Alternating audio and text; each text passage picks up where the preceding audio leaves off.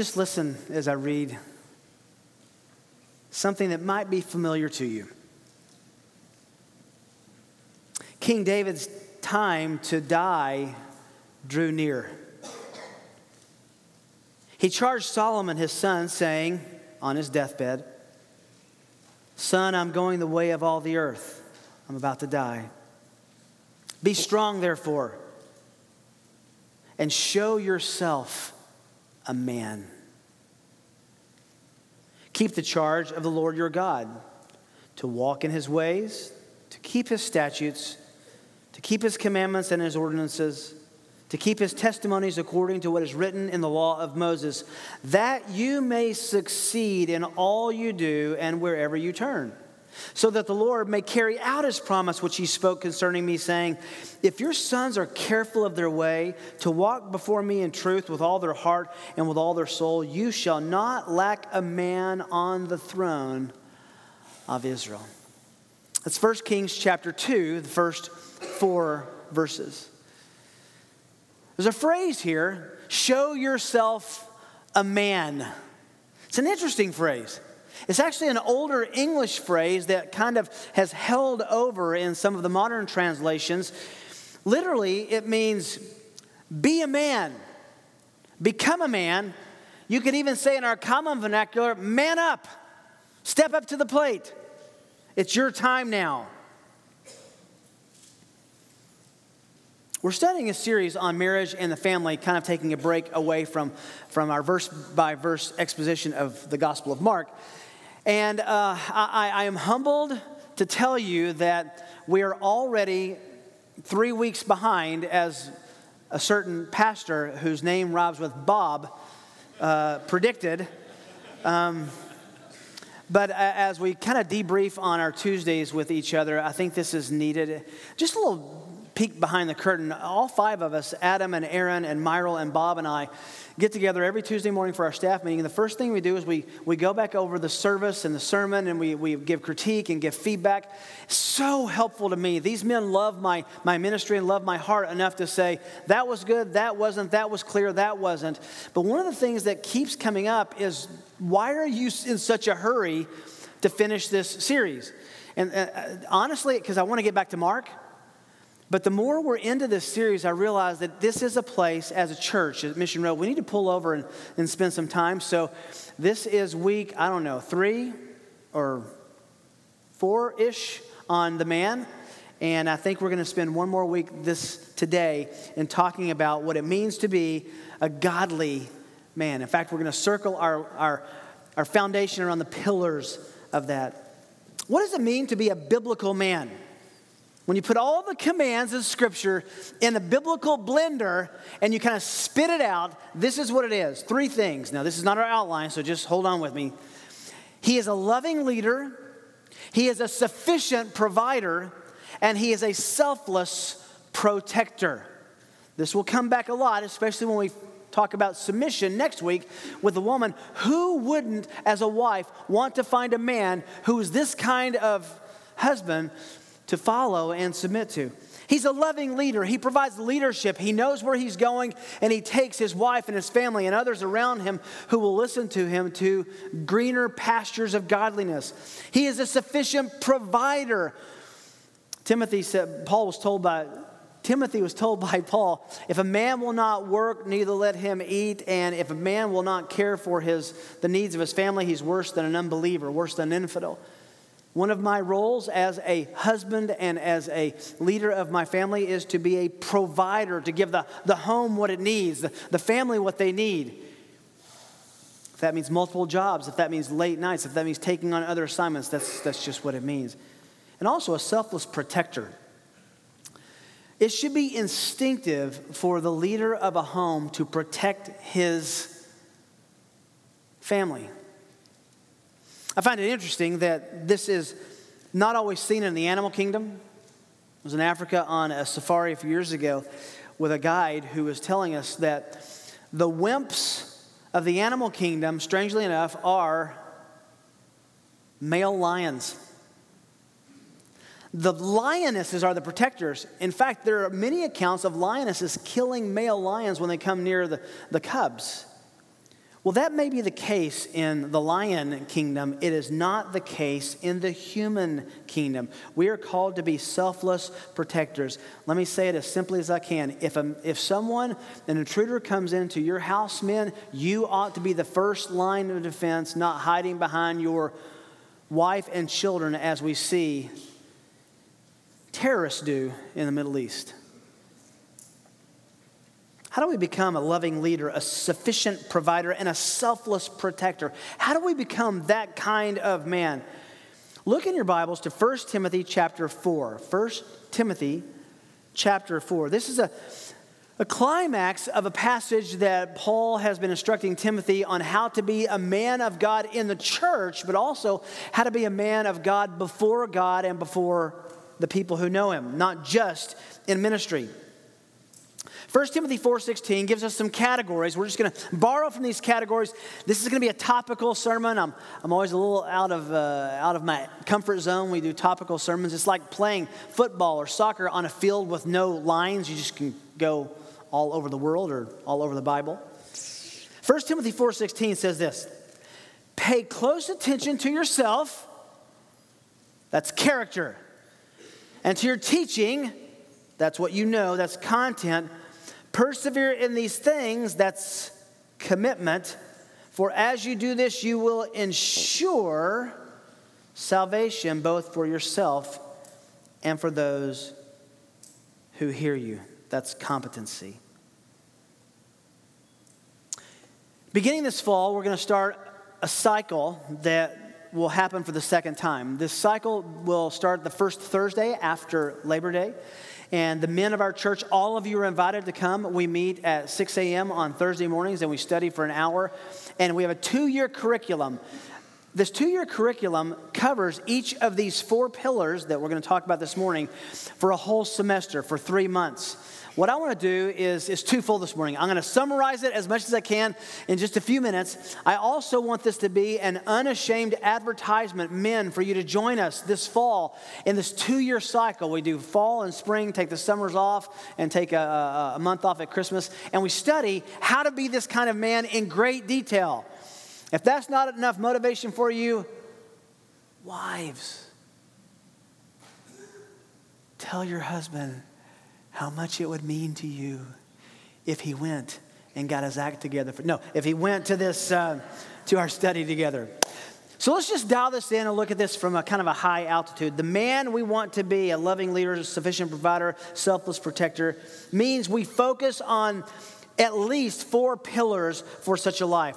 I want to show you then four pillars of a godly man's life. Four pillars of a godly man's life. These pillars are built on the foundation of the Word of God and they hold up the roof under which we live. The first pillar is character. Character. Paul told Timothy, pay close attention to yourself. Pay close attention to yourself. How do we do that? Now, what I want to do is something that's, that's, that's going to be so fast, you're going to get biblical whiplash if you're not careful. Turn over to 1 Timothy chapter 3. 1 Timothy chapter 3, back a chapter. Paul identifies the men that God wants to lead his church. These are elder qualifications, overseer qualifications. This is a list of the kind of man, listen, God entrusts his own children to. That's significant. I want to go over these characteristics, these qualifications very quickly because these are not characteristics that an elder becomes after he's an elder. These are characteristics that should be, in fact, you can find every one of these characteristics commanded of all Christians somewhere else in the New Testament. But these are summarized as this is the summation of a life that God intends to identify as shepherds and leaders of his church.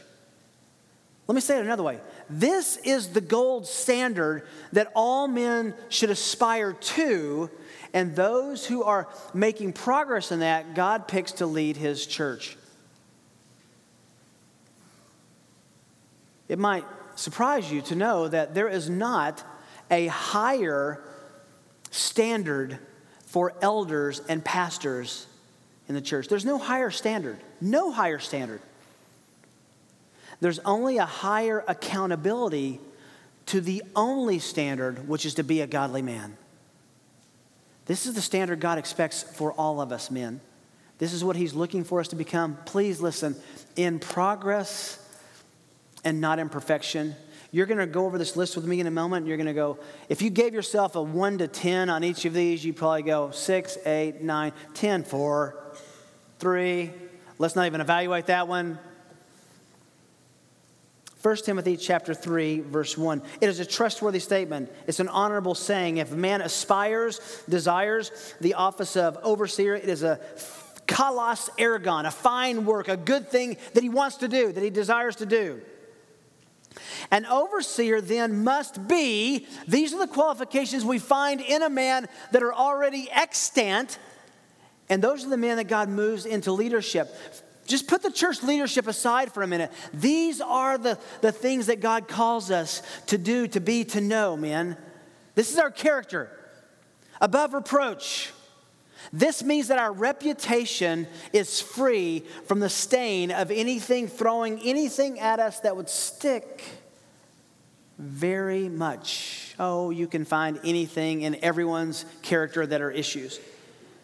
But is there something in our life that makes us not above reproach? Let me say it this way a consistent sin, a consistent habit, a consistent negligence, a consistent hobby? Is there something that we pursue that if people looked at us, they would say, that's reproachable, that's not, that's not consistent with a man who walks with God?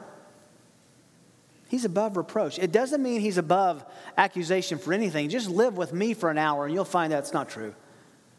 But above reproach means his reputation is, and then he gives us this list. I really believe that above reproach here and in Titus are the umbrella categories under which all of the other categories really explain and flesh out. What does that mean? First of all, he's the husband of one wife. Now, if you're if you're thinking about you know uh, an ancient Near Eastern culture where the man has multiple wives, and you'll say, well, that, that one's pretty easy. Uh, it's only legal for me to have one wife in this state, so I'm not going to worry about that. No, no, that's not what this means. It literally means a one woman man. There are men who can be married to one woman, but their mind is not occupied by that single woman. A one woman man means the wife that God has given him occupies all and his only affections for a female. He's a one woman man. This has to do with your thought life. This has to do with your interaction with, with the women that you work with and the women that you know, the women at church, the women in your neighborhood. It means you're a one woman man. This doesn't mean that we as men don't have female friends. Of course we do. It just means in the object of our affections and our care, we are devoted to one woman. He says next, temperate that means alert, watchful, vigilant, clear headed. You're a thinker, prudent. That's our old word that we found in Titus a few uh, uh, months ago, and we studied that. It's, it's self controlled. You have self control. Can I tell you what self control means? Because I read a, an article on this, this word, and it was very convicting. Self control means that you can you have control over your pleasures. Obviously, that has to do with visceral pleasures and sexual pleasures, but it also has to do with dietary pleasures. Do we really need six pieces of pizza? I mean, wouldn't five do? No, wouldn't, uh, wouldn't two do or one? Self control. We're in control of our decisions that affect ourselves. That's what it means. Respectable. This just simply means people who look to you look to you as a man who is appropriate. He knows how to act in any given situation. Hospitable.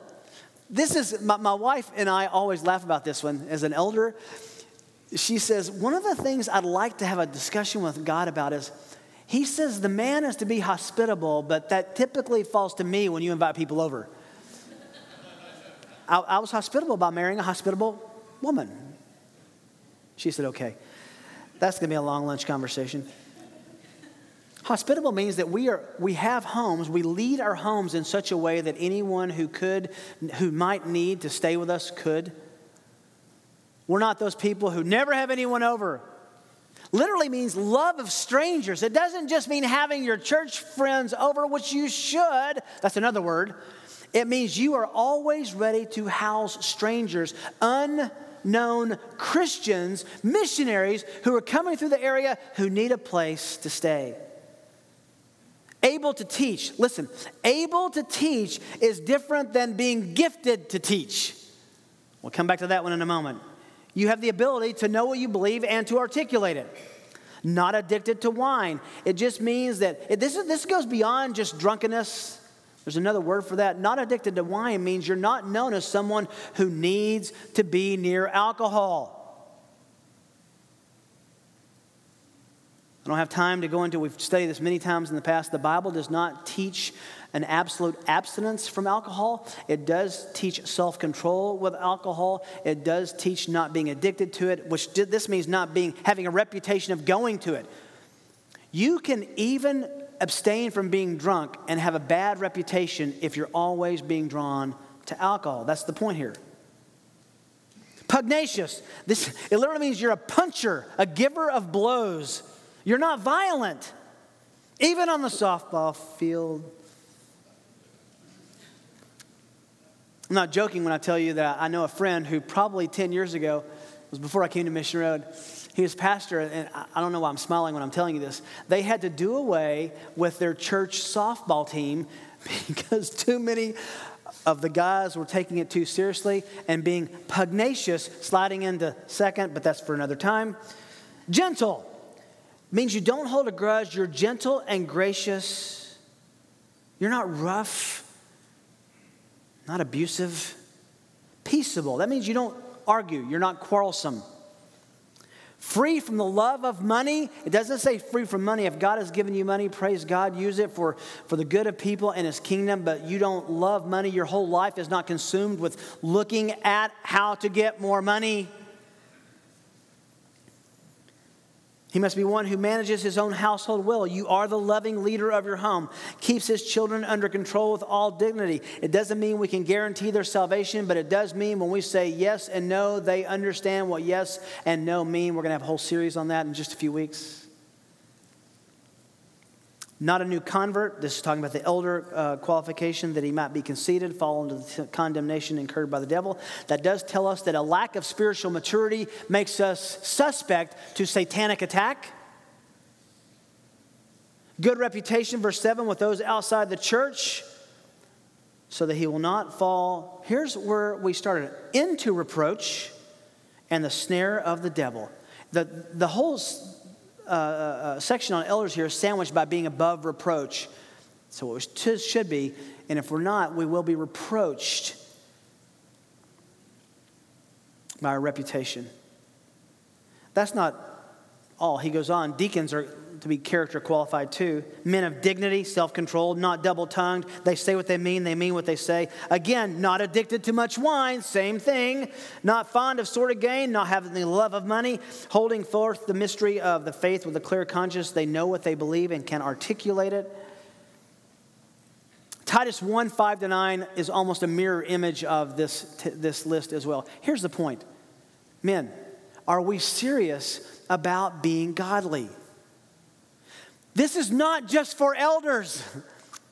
This is for the men in Christ's church from whom the leaders of the church can easily be chosen because the trajectory of the men is going this direction. You want to have a spirited discussion, and I mean that in a positive way? Ask your wife and children to evaluate you on these things and say, This is the kind of man I want to be. Where do you see I need to put most attention? Character. And again, as an advertisement, we're going to spend from September to December talking about character. Number two, second pillar for becoming a godly man is content. content. Remember back uh, in chapter 4, verse 7 pay close attention to yourself and to what you know and to your teaching. Men, this means we need to understand theology, biblical content, biblical counseling, biblical discipleship. We need to have a basic understanding of our Bibles. I'll never forget a man, I know exactly where we were sitting, who was telling me, listen, Rick, I've tried Bible content to have an impact in my life, an impact in my family. It doesn't work. And I said, wow, you must have really, really done some study and some application. I did, he says. And I said, so take me a little bit through the process of how did the book of Amos land on how you shepherd your own family? We're at lunch, he pushes back and he smiles. He says, I know what you're doing. There's no book of Amos in the Bible. Said, Do you know your Bibles? Can I just can I just ask you, look, I want to be really personal for a second. Can I just ask you a question? Men, have you read it? Have you read at some point, not in the last year, at some point in your life, have you read every one of God's written words at some point? Uh, it's a simple question, but you cannot be a man of the Bible unless you're reading it. Is this the Read Your Bible More sermon? Yes. Having a working and intimate knowledge of the Bible will lead to a working and intimate knowledge of the gospel. We've gone all this over and over. The gospel is comprised of three parts facts you believe, theology about those facts, and a response, repentance to that, those theological facts. Facts, theology, response. Do you have a grasp on how the gospel works, not just how it articulates? That's our content. You might say, Where do I start? I want to I wanna give you a, a good place to drill down if you want to begin getting your arms around biblical content in your life. Oh, sure, you can start in Genesis and see you in Revelation when you finish. That should be a goal for all of us. But you might start with our church's doctrinal statement.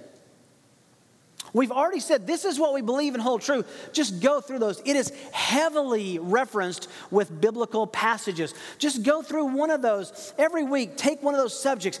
Read the passages that go with it. Understand how it comes together, how we systematize that. Become a systematic theologian in your home.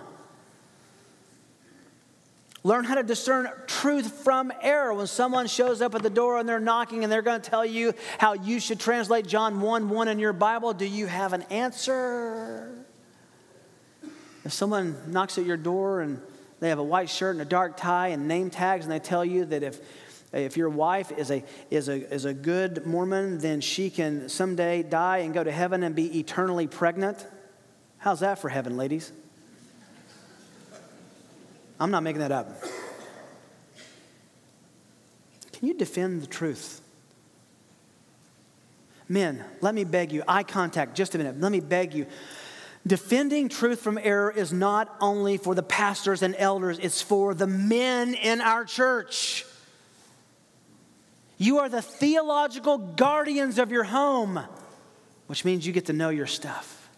You're not going to know it by next week or next month or next year or next decade or before you die, but you can be, as J. Vernon McGee always said, remember J. Vernon McGee? You can be on the Bible bus, always going somewhere with what you're learning from the Bible. Does anyone remember J. Vernon McGee?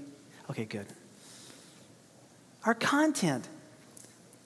Man, there's the greatest danger in our church. Let me just be as blunt as possible. The greatest danger to Mission Road Bible Church is this that the men in our church would not take seriously knowing the Word of God and the theology that flows from it. If we don't have that, we have no standard and no basis for making moral decisions, for making doctrinal decisions, for making wisdom decisions. But there is a great danger, listen, a great danger in amassing a lot of biblical content unless you're applying it. How many times do we come back to this? There is a grand difference between appreciation of the truth and application of truth. Saying you like a doctrine, saying you underlined the verse in the Bible, saying you read the book doesn't mean you're doing anything about it. That's why we have care groups. That's why we have men's Bible studies. I think, I think Bill Milam teaches 17 of them during the week. Is that right, Bill? Something like that? What are you doing to learn? What are you, where are you putting yourself in the way of biblical truth so you can't go around it? Men, please understand how to apply and not just to appreciate truth. Content. We pay close attention to our teaching. We know what we, we, we teach. Footnote to that eh, let me encourage you, man, it's okay if you're having a, a time with your son, your daughter, your wife, and they ask you a question that you don't know. It's okay to say, you know, I don't know, but I'm going to find out. It's not okay to say, well, that's interesting, and, and then you muse and make up some third level of heresy. That, just say, I don't know, and study. Content. Do you know your stuff? Do you know your stuff? If we become men of great biblical content, we will be the kind of man that women will not have trouble submitting to because we're submitting to God's word ourselves. This will come back next week. Number three, commitment. Commitment. Paul tells Timothy pay close attention to yourself and to your teaching, character, content. Persevere in these things. Be committed to these things.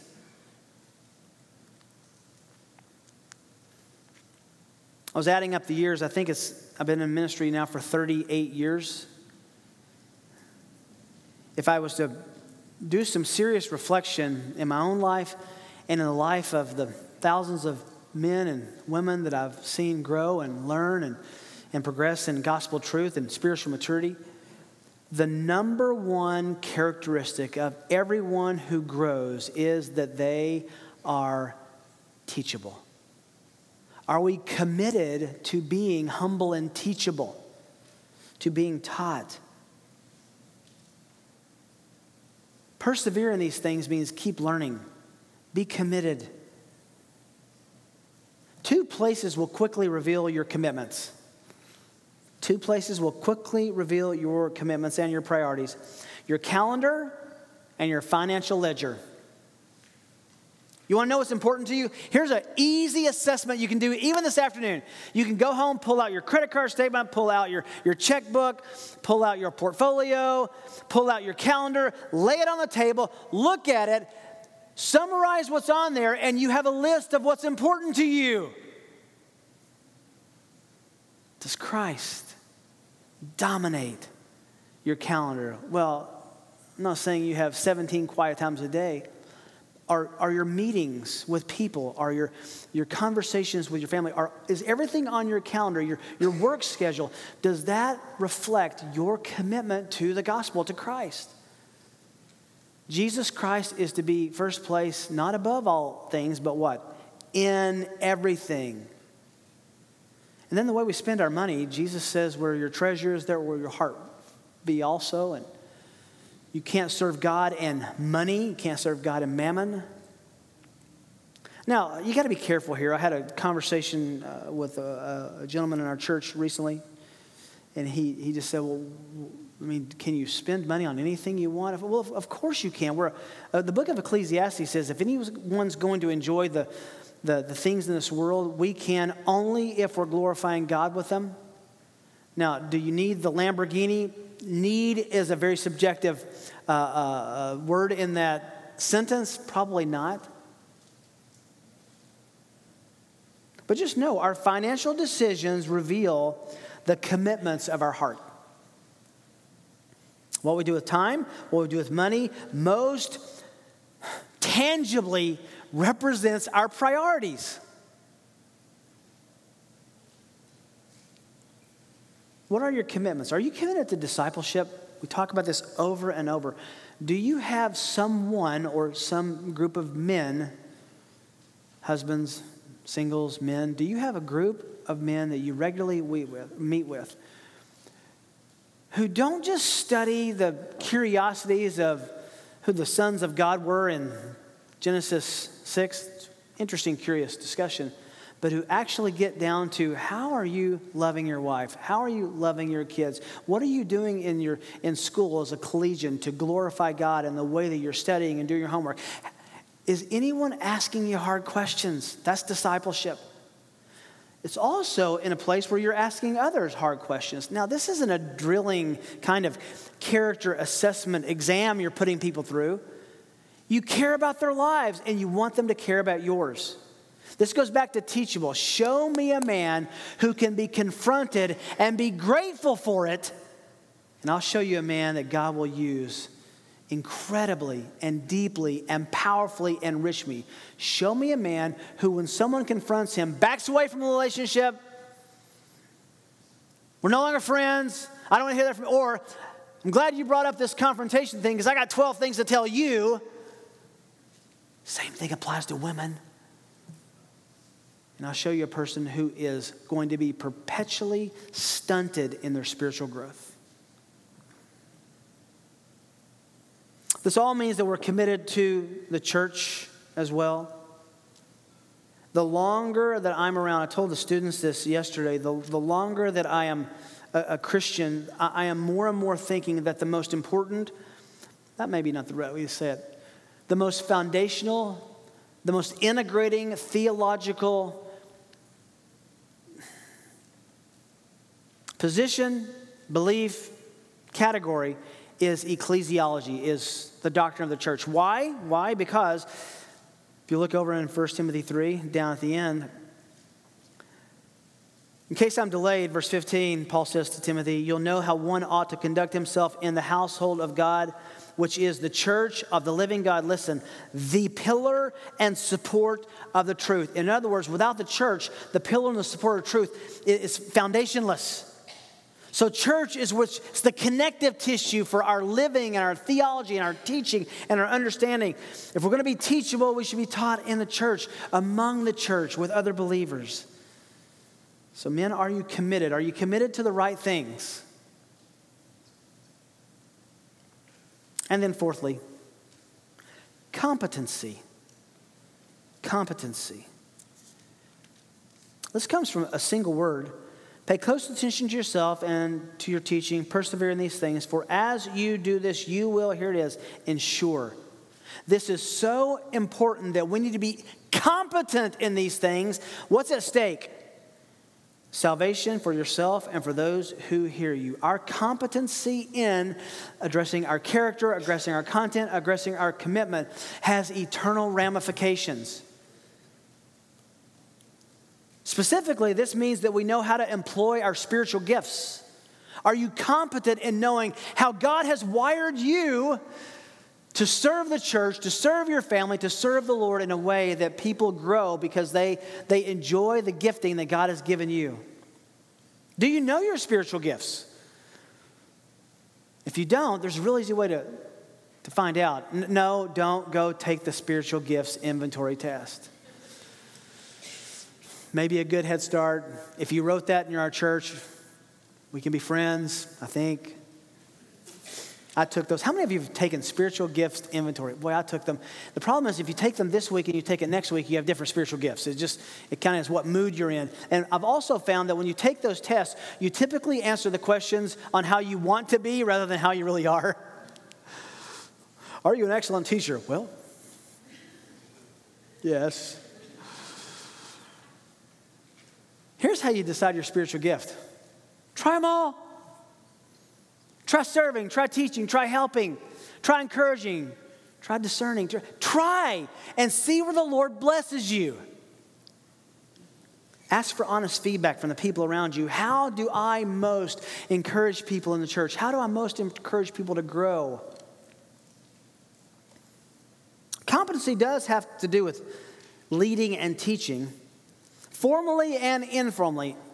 Shameless plug again. In our competency, we'll talk about how you put together a lesson, a sermon. I know that there are some men getting together right now uh, with some of our pastors to learn how to do that. How do you get the main point of a passage? How do you get a plural noun proposition? How do you get outlines? Where do those come from? How do you illustrate? How do you apply? How do you get after the Greek if you don't know Greek, which is a strange thing to say in this generation? You can actually learn a lot about the original language because of the tools that we have. Formal and informal. You know, Kim and I have talked over the years with each other a lot and with others. Most of our teaching that happens in, in the Holland household is in a car, sitting around. It's, it's uh, uh, sitting at a Royals game like we were a few weeks ago, and we're talking about a theological dis, uh, uh, uh topic. It, it, it's informal, which means you cannot have informal discussions in a competent way unless you're feeding your soul outside of those discussions. Do you know how to lead your family? We talked in the beginning about loving leadership. Now, this doesn't mean, you got to be careful here. This doesn't mean that competency in articulating and in teaching means that you're going to go home this afternoon and say, Everybody sit down in this house. Front row, back row, couch and floor. I have a lesson or seven to tell you, and you will listen to me. George Whitefield, nothing on me. I am going to preach to you and cause revival in this living room today. That's probably not your first move. You say, where do I start? We're going to talk about this tonight specifically, but where do I start? How about asking your wife or your kids, what is something that you would really like to know about regarding God or the Bible?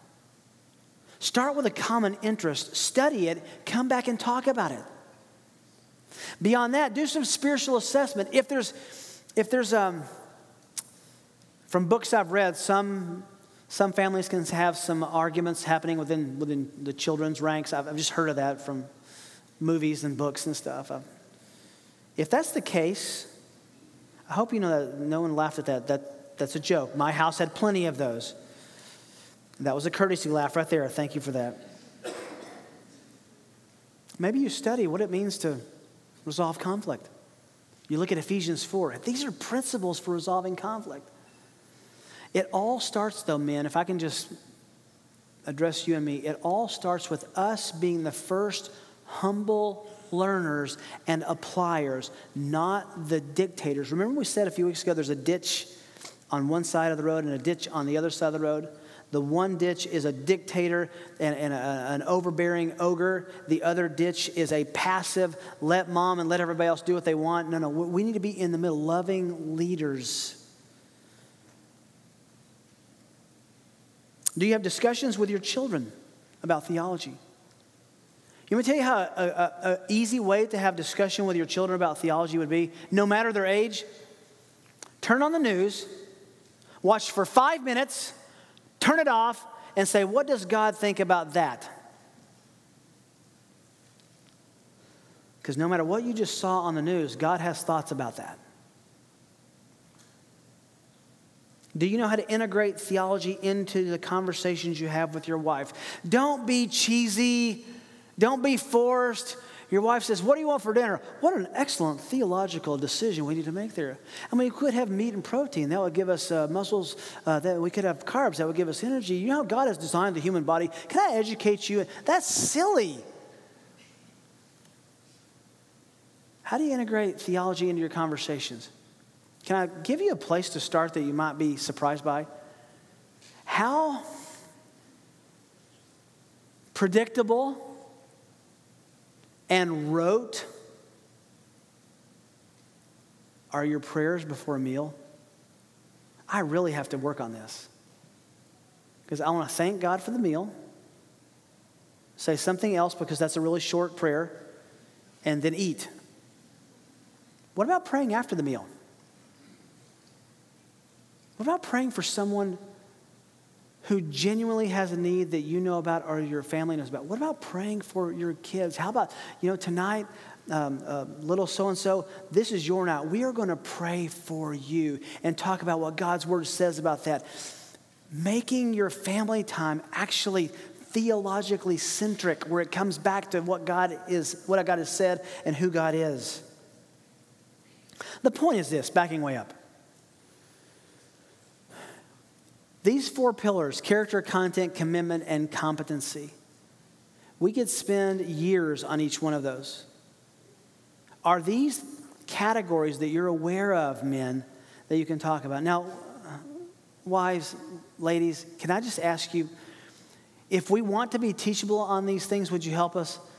One of my fears is you're going to go to lunch and say, Yeah, Rick said we should talk about this. Let's start with number one. Don't do that. And I don't think you would. Encourage and correct and support because I, I think I know this. I think I can say this. I'm looking at so many faces of so many men sitting in our church right now. I think I can say, wives, your men want to be better, they want to try harder. And it's way easier if we're doing this together and not doing it as a test to pass so that then we get to be strong enough to lead you. Would you help us? No man passes all four of those pillars with flying colors. I don't, and you don't. Can we commit to improvement in these things by talking about them and by studying and by applying and by forgiving and by exercising grace and by encouragement? Let's pray.